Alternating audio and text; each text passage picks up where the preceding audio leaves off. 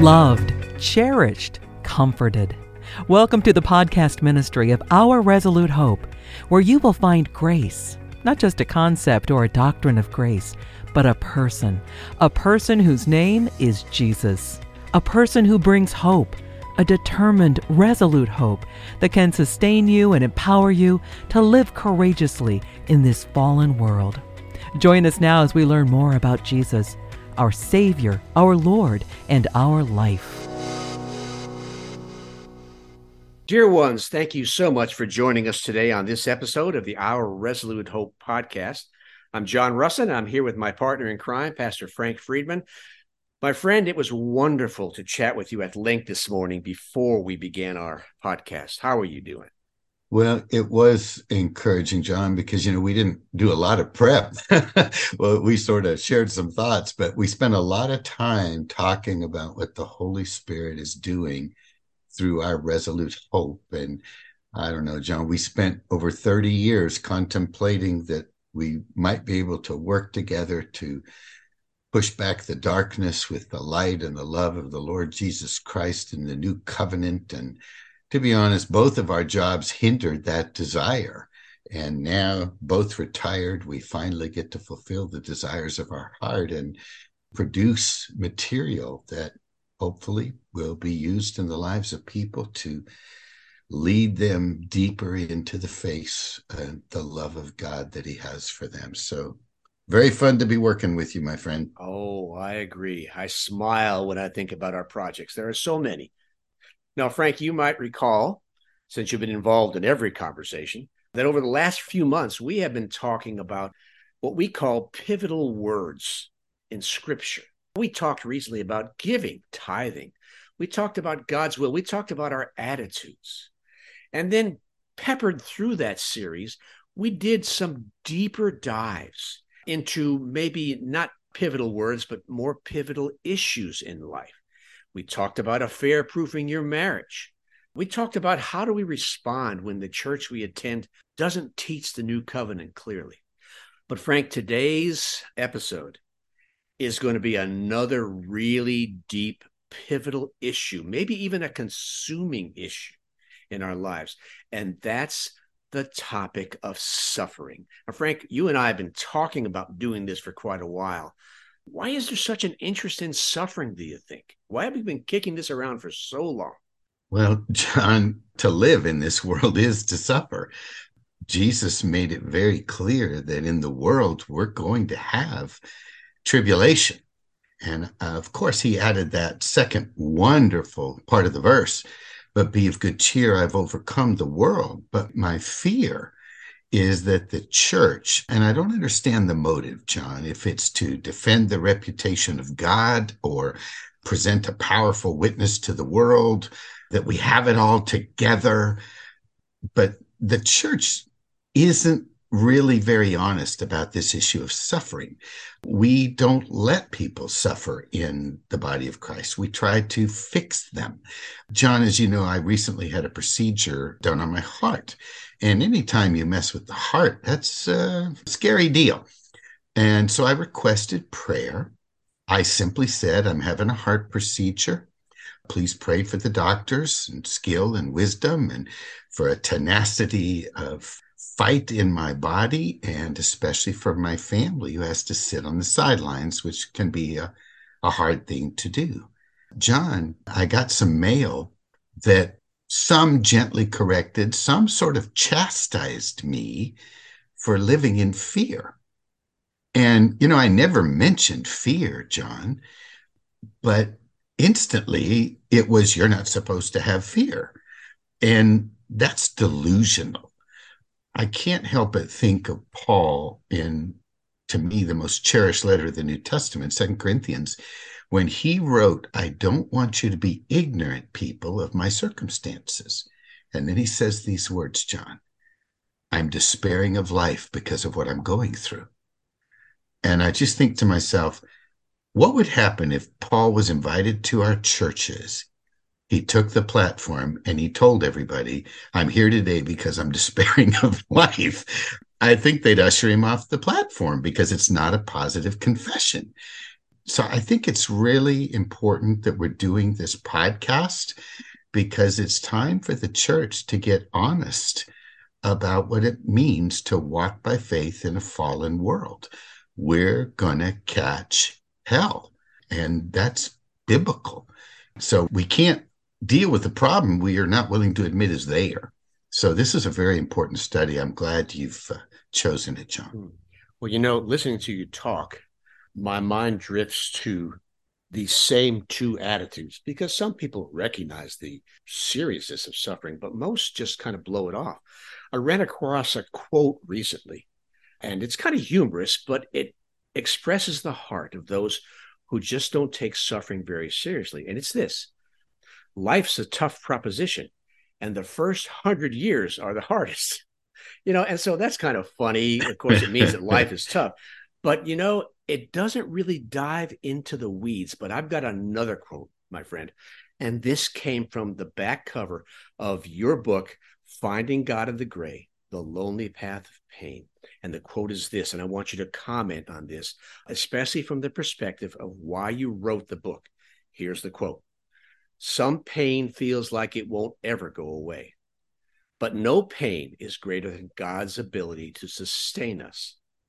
And then you wrote further that the book's purpose was for hurting people to find God in a way they never knew him so they can get through what they can't get over.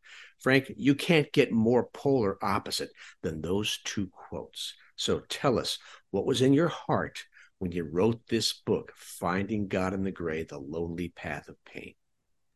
Oh my goodness, John. That was a very difficult book to write because when you write about pain, it stirs up your own past pains and present pains. Again, I think reference back to how we began this morning. I don't believe the church knows what to do with people in pain. We tend to want to fix them. I think we see that in Job's friends. They started wonderfully. They showed up, they sat down with him, they didn't say anything, they just loved him. But then his friends became unfriendly. they went from patient to impatient. Okay, Job, you've had enough time. Get better. And that's what we tend to do with people in pain. And I think the people in pain pick up on that. And so they start putting pressure on themselves to get better. And, you know, there are some pains in this world, John. I really don't believe in my heart of hearts that all of them go away. Look at Job. He lost 10 children. Do you mean to tell me that in his humanity he ever got over that? How do you get over that? I have people all the time ask me, is the pain ever going to go away?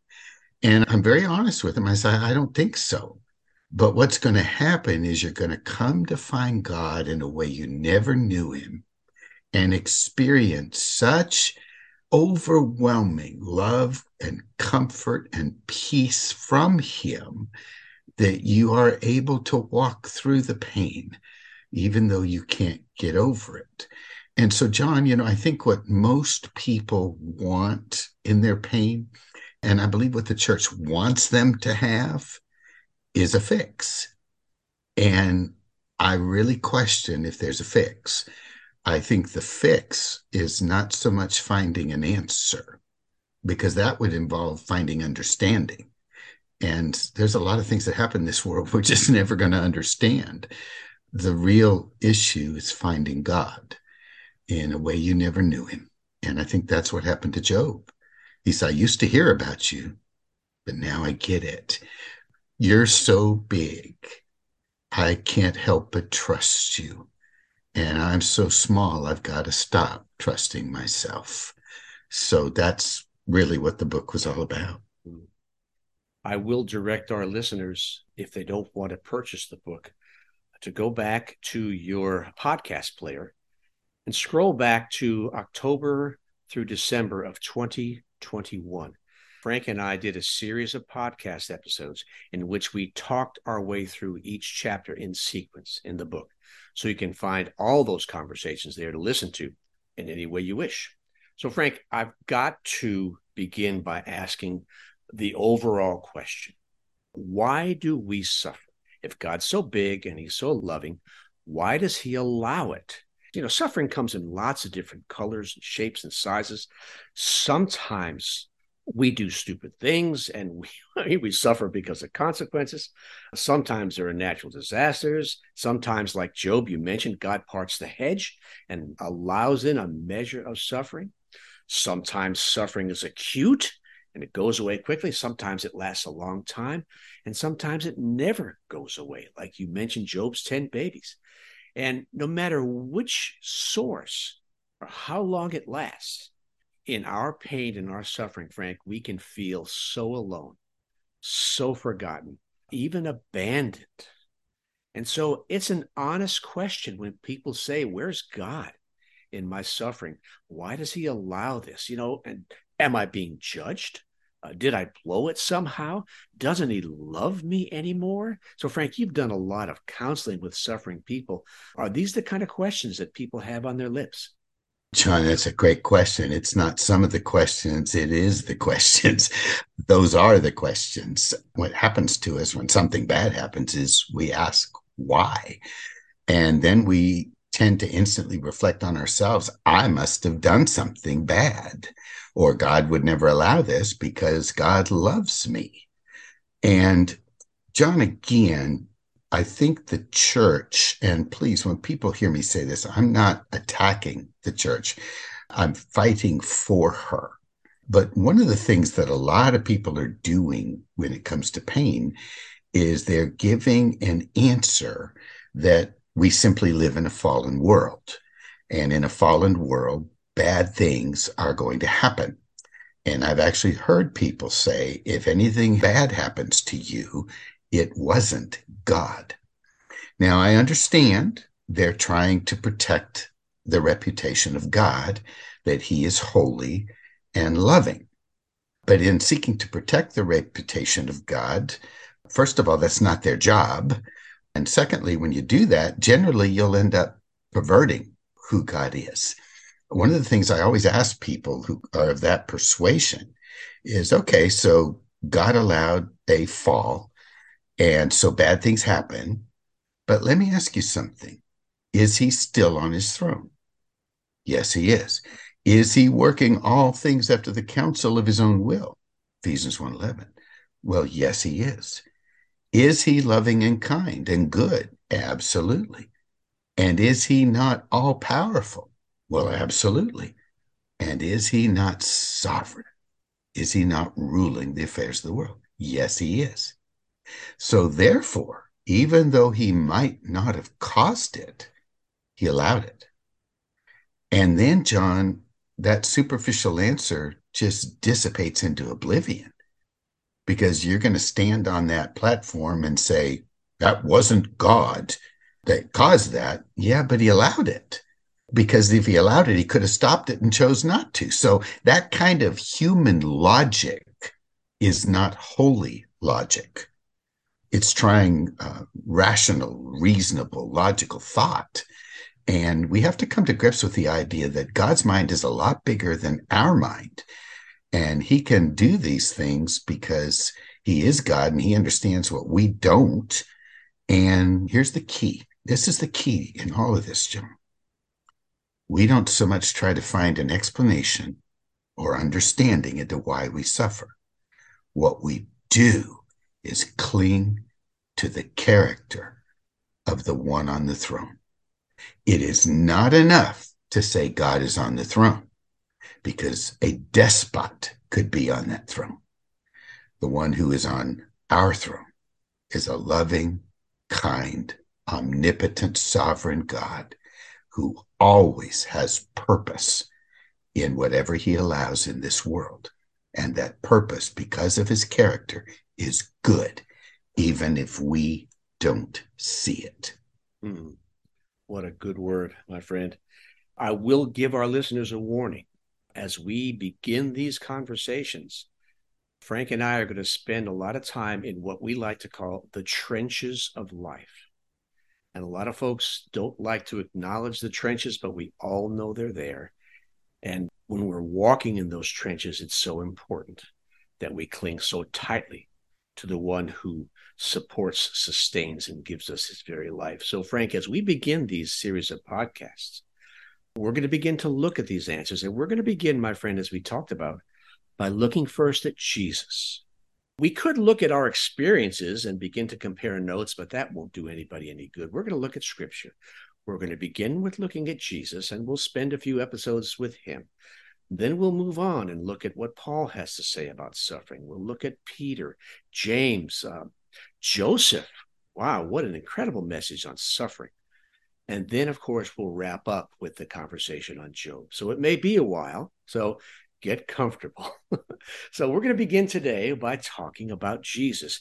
And I guess the verse I want to use to launch us, Frank, is from Hebrews 5 8. He, Jesus, learned obedience by the things which he suffered. Now, when I hear the words suffering and obedience, of course, in my mind, they go hand in hand. But when I hear it, it usually involves punishment and pain to change wrong behavior, kind of like a barking collar. You don't want your dog to bark, you put a barking collar on, and every time he barks, he gets a little zap. But it's hard to uh, picture that when we're talking about the Savior because he didn't need anything corrected. He wasn't wrong in any way, but still he learned obedience. So, Frank, give us a little bit of insight about obedience and suffering and the Savior as we launch into this conversation. Well, John, that's a very important starting point because it provides a foundation for this study. Jesus said the servant is not above his master. So if the master experienced something, who are we to think that we won't experience something? He walked the path and we walk the path that he walked, which is living as man in a fallen world and having to trust God to supply whatever he needs to walk through that world confidently and courageously as an alien, one who does not fit here. And so this is huge. And that verse is so important for our study. Our Lord Jesus, remember, he was God, always has been, always will be. But in Philippians 2, we spent a lot of time on that passage a couple of weeks ago. He became man. He chose to not live as the God that he was and is, and chose to live as man was always intended to live, which is by faith. And he did it perfectly. And yet, Hebrews tells us he learned obedience. And John, that is such a poorly translated word, obedience. It sounds like rigid conformity through the exercise of the will to an external code. That's what obedience means to most people. Maybe we should repeat that a rigid conformity through human will to an external code. And that word in Greek is nothing of the sort. It's hupakuo, compound word hupa, which means to place under, and akuo, from which we get acoustics, which literally would translate to hear, to listen. And so hupakuo really shouldn't be translated obedience. It means to listen under the voice. So now this verse is completely transformed for us. Our Lord Jesus, as man, learned through the things he suffered in a fallen world to listen under the Father's voice. And John, this is such a huge thought for us because you couple that with the Gospel of John, where Jesus said, My sheep hear my voice. So the Lord Jesus is always speaking to us, his children. The problem is we don't hear it. We're dull of hearing he constantly asks us and prays that we would have ears to hear. So we can have spiritual ears that we don't use. And so C.S. Lewis made this statement that pain is God's megaphone. And though I would never want to get in a debate with that brilliant man, I think he was wrong. It's not that God speaks louder, it's that pain is our hearing aid. It tunes us to his voice. We encounter things we weren't designed for. They crush us, they wound us. And in that kind of state, we finally have the hearing aids to listen for his voice, which will train us to walk with him, which is what this thing's all about. We were never supposed to live by some code. We live through intimate relationship with our Creator who supplies His life to us as we walk by faith. That changes the perspective of that verse so completely, my friend. Thank you for sharing that. The word obedience, as I said earlier, it reminds me of a dog barking collar.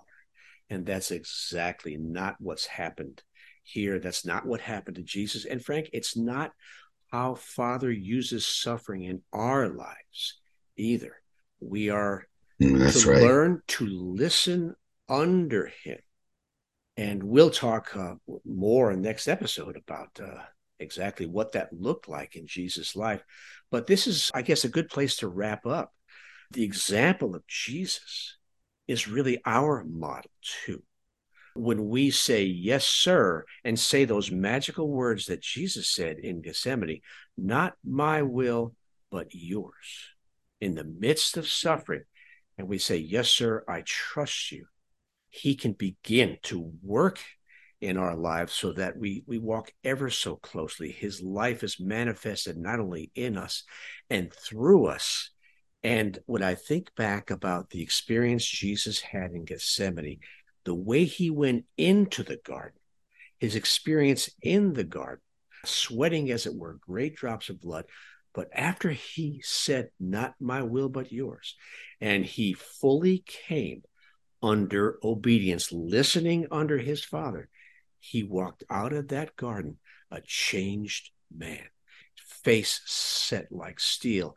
Let's go do this. And that's the model. That's the template. That's what our Father Oh, wants goodness. to accomplish Mm. in our lives through the suffering he sends. And Frank, this is just the tip of the iceberg, but I'd like us to wrap up there, close us out with a digest of what we've been talking about today. Oh my goodness, John, that was such a beautiful picture. You know, I guess I'd put it this way, and every parent, I believe, will understand this. In Ephesians, Paul said that God wants to do exceedingly abundantly beyond all that we can ask or think. The problem is, ever since the fall, we have this mindset that we'll do it ourselves, that we should do it ourselves, that we should be strong and in control and have it all together. And that's the lie of the garden. As a parent, I want to do so much for my children, but many times I can't because they won't look to me. They won't come to me with their struggle. And every parent should get a glimpse of this, what we're talking about today. And maybe parents ought to be the ones who get this more easily because the sorrow we feel that our children won't let us help them is that same grief, I believe, in the heart of God when we refuse to come to Him and let Him be all that He wants to be to us. And so suffering becomes a tool which almost forces us, John, to look to Him. Wow. I wish, my friend, that it were not so, but Father has decided things differently. And so we will trust Him and we will willingly receive what He allows into our lives as a gift, even though the gift, as we've talked about many times, might be wrapped in dark paper.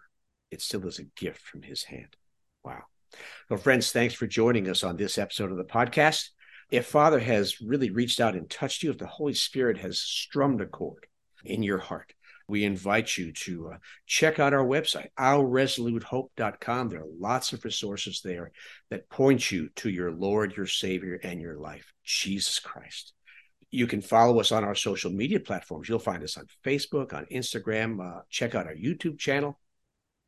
And of course, you're listening to this podcast on your favorite podcast outlet. And as we wrap up, we remind you that the topic of suffering is covered in great depth uh, by Pastor Frank in his book, Finding God in the Gray. Just go to our website, ourresolutehope.com. You'll find the book there.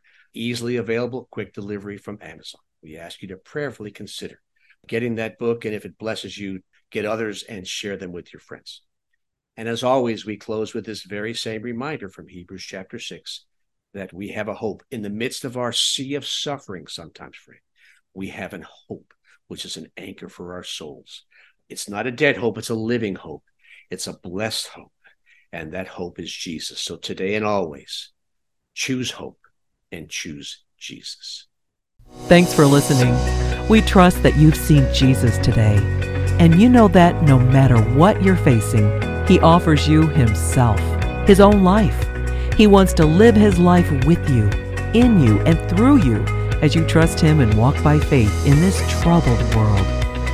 You've been listening to Our Resolute Hope podcast. For more information, find us online at ourresolutehope.com and check out our social media channels under the name Our Resolute Hope.